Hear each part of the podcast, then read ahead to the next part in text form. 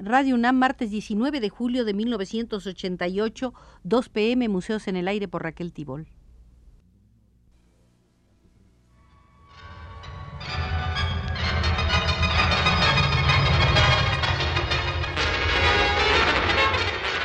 Radio UNAM presenta Museos en el Aire. Un programa a cargo de Raquel Tibol quien queda con ustedes.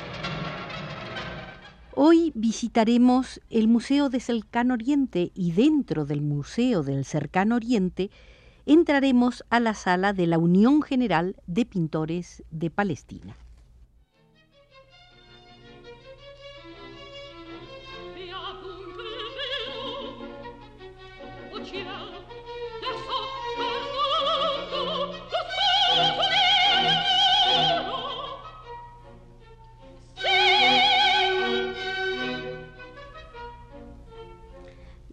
La Unión General de los Artistas y Pintores Palestinos es un miembro fundador de la Unión General de los Pintores Árabes. La Unión fue uno de los miembros más destacados en el primer Congreso de los Pintores Árabes que tuvo lugar en Damasco a finales de 1971 y en el Congreso de Bagdad de 1973, donde se eligió a Ismael Shamut de la Unión General de los Pintores Palestinos como el secretario general de los artistas y pintores árabes.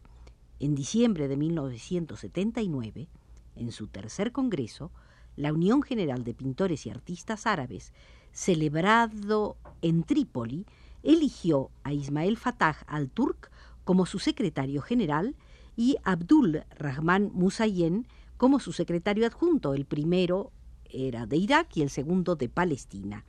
La Unión General de los Pintores Palestinos mantiene buenas relaciones con todas las uniones árabes y al mismo tiempo tiene sus ramas en todos los países árabes donde existen comunidades palestinas.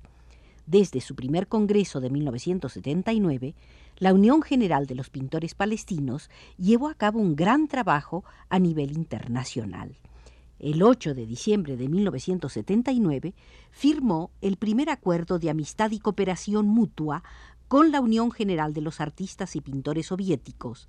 El acuerdo incluyó un convenio de proyectos de intercambio de informaciones y experiencias artísticas, culturales e intercambio de visitas y exposiciones, así como la asistencia a los congresos y conferencias artísticos. El 15 de abril de 1980, el Comité Ejecutivo de la Liga Mundial del Arte y Pintura, ligada a la UNESCO, tomó la decisión de admitir a la Unión de los Artistas y Pintores Palestinos como miembros de pleno derecho después de modificar uno de los artículos de la Constitución de la Liga que determinaba que los miembros deberían pertenecer a un Estado la modificación dio el derecho de que el comité debería pertenecer a un Estado o a un pueblo. El Comité Nacional Palestino se considera como una institución dentro de la Unión General de los Pintores Palestinos y realiza su trabajo de acuerdo con la Secretaría General de la Unión. Aceptar a Palestina como un miembro de pleno derecho en la UNESCO no fue tan fácil, ya que la mayoría de los miembros de los países europeos estaban en contra de las decisiones de la institución internacional, pero el apoyo de las delegaciones de Irak, de la Unión Soviética, Polonia y Cuba fortaleció la posición y los argumentos de la delegación palestina, haciéndola que triunfara en esta batalla artística internacional el 10 de junio de 1980, en Berlín, República Democrática Alemana, se firmó un segundo acuerdo de colaboración en la Unión General de los Pintores y Artistas Palestinos y la Unión General de Pintores y Artistas de la República Democrática Alemana. El acuerdo incluye el intercambio de informaciones artísticas, conferencias y becas para estudios artísticos. Al mismo tiempo, la Secretaría General empezó sus contactos para establecer relaciones y firmar acuerdos con los demás países socialistas y otros países amigos. La Unión General de los Pintores y Artistas Palestinos recibió en Beirut a muchas delegaciones de los artistas de la República Democrática Alemana, encabezadas por el ministro de Cultura y el primer secretario, donde intercambiaron opiniones e información en este campo. Asimismo, hubo intercambio de visitas por parte de las dos uniones la Unión Palestina visitó en ocho ocasiones a Alemania Democrática, invitada por sus colegas alemanes, y asistieron a las conferencias que tuvieron lugar en Alemania en 1981.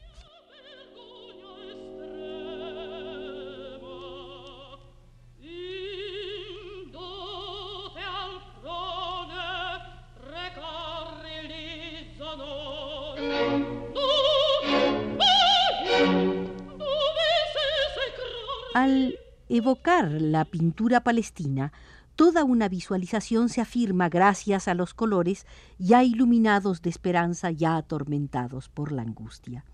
La pintura palestina, decía el pintor Osni Radawan, vive una crisis dentro de la tendencia expresionista.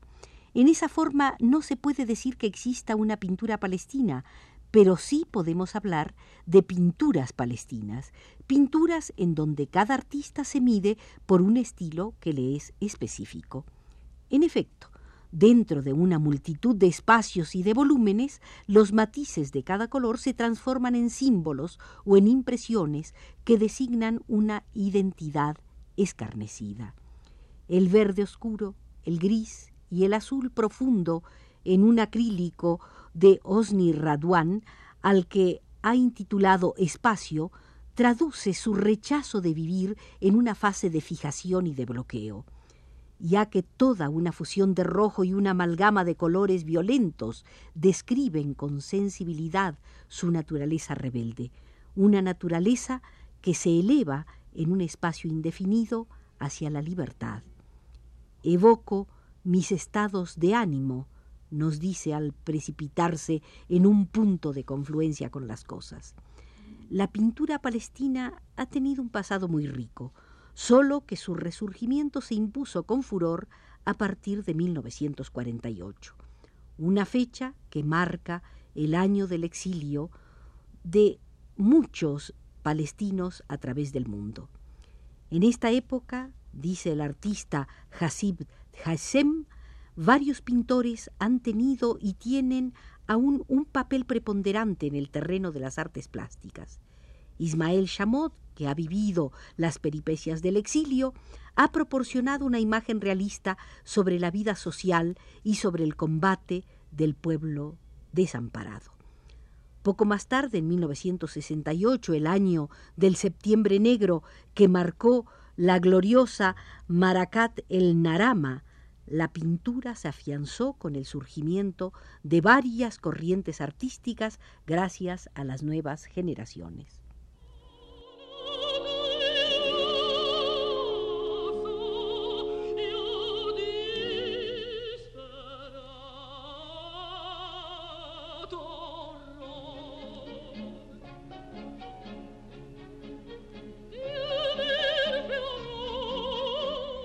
En la actualidad, Ismael Chamot es el secretario general de la Unión de Artistas Plásticos Palestinos.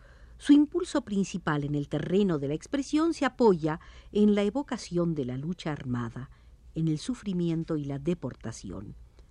Aparte, las exposiciones organizadas en los cuatro rincones del globo, en su mayoría colectivas, la prensa palestina y los órganos de información han hablado mucho de la pintura que ha servido de portavoz a la causa justa de los palestinos.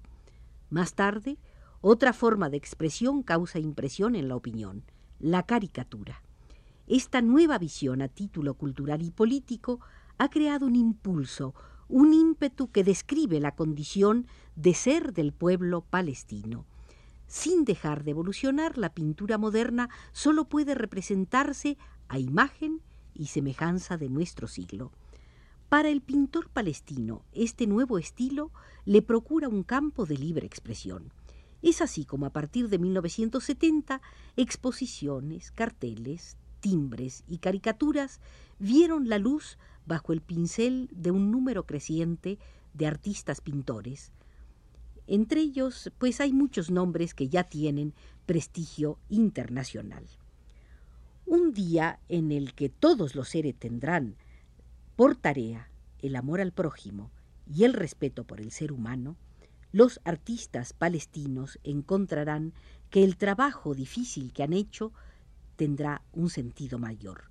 Todos ellos artistas conocidos en el mundo de las artes plásticas que no dejan de sacrificar en cuerpo y alma para que nazca un día alimentado de esperanza y de felicidad. Su combate en el frente, en los campamentos de refugiados, fuera de su país o incluso en la tierra de los profetas, solo tiene por arma el pincel húmedo en la sangre que se ha derramado injustamente, lo cual no les impide que participen en grupo en exposiciones donde gran parte de sus lienzos se convierten en carteles. En cuanto al cartel, este ostenta el papel capital en lo que representa la sensibilización de las masas como instrumento político. Nacido con la tragedia del pueblo, insumiso, el cartel se mueve de uno a otro sitio. Por otro lado, la mujer aparece en todas partes, en el hogar como ama de casa y como combatiente al lado del hombre. Es fuente de fertilidad, de continuidad y de esperanza. Dentro del contexto del cartel, el pintor Abderrahman Mossain confiaba en diciembre de 1987. El cartel es un lienzo, y el lienzo por sí mismo un mensaje puede convertirse en un cartel. En lo particular, decía este artista, mi ambición me incita a darle carácter eterno al instante histórico a través del cartel. Con frecuencia un sentimiento de decepción se apodera de mí cuando no logro transformar mis lienzos en carteles. Por medio de lo figurativo, me detengo ante una causa humana y me parece normal que mi obra sea una forma de expresión que se puede ver en las calles y en los hogares con el aspecto de un cartel. Me gusta correr este riesgo. En sus trabajos, Abderramán el Mosain se inspira en los reflejos significativos, históricos o mitológicos que introduce en el marco general que es Palestina. La mujer, casi presente en sus obras, simboliza toda la identidad de su pueblo en el transcurso de su pasado y su presente. Según yo, dice este artista, un artista que toma su pluma y pinta un paisaje natural o una vista e incluso un asunto que describe lo abstracto, no se puede considerar como un verdadero artista palestino. Defender su identidad es la palabra clave de cualquier artista digno de llamarse palestino.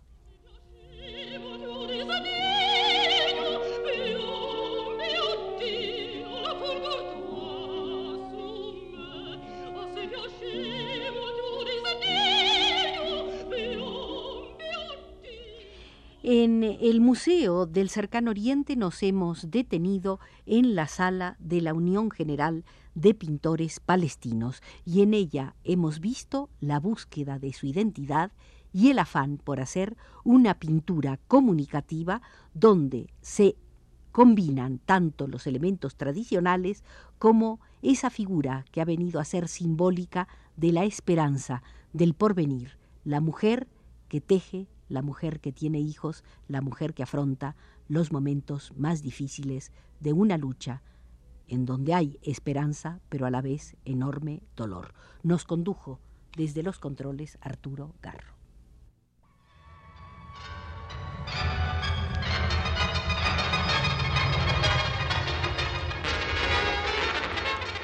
Radio UNAM presentó Museos en el Aire.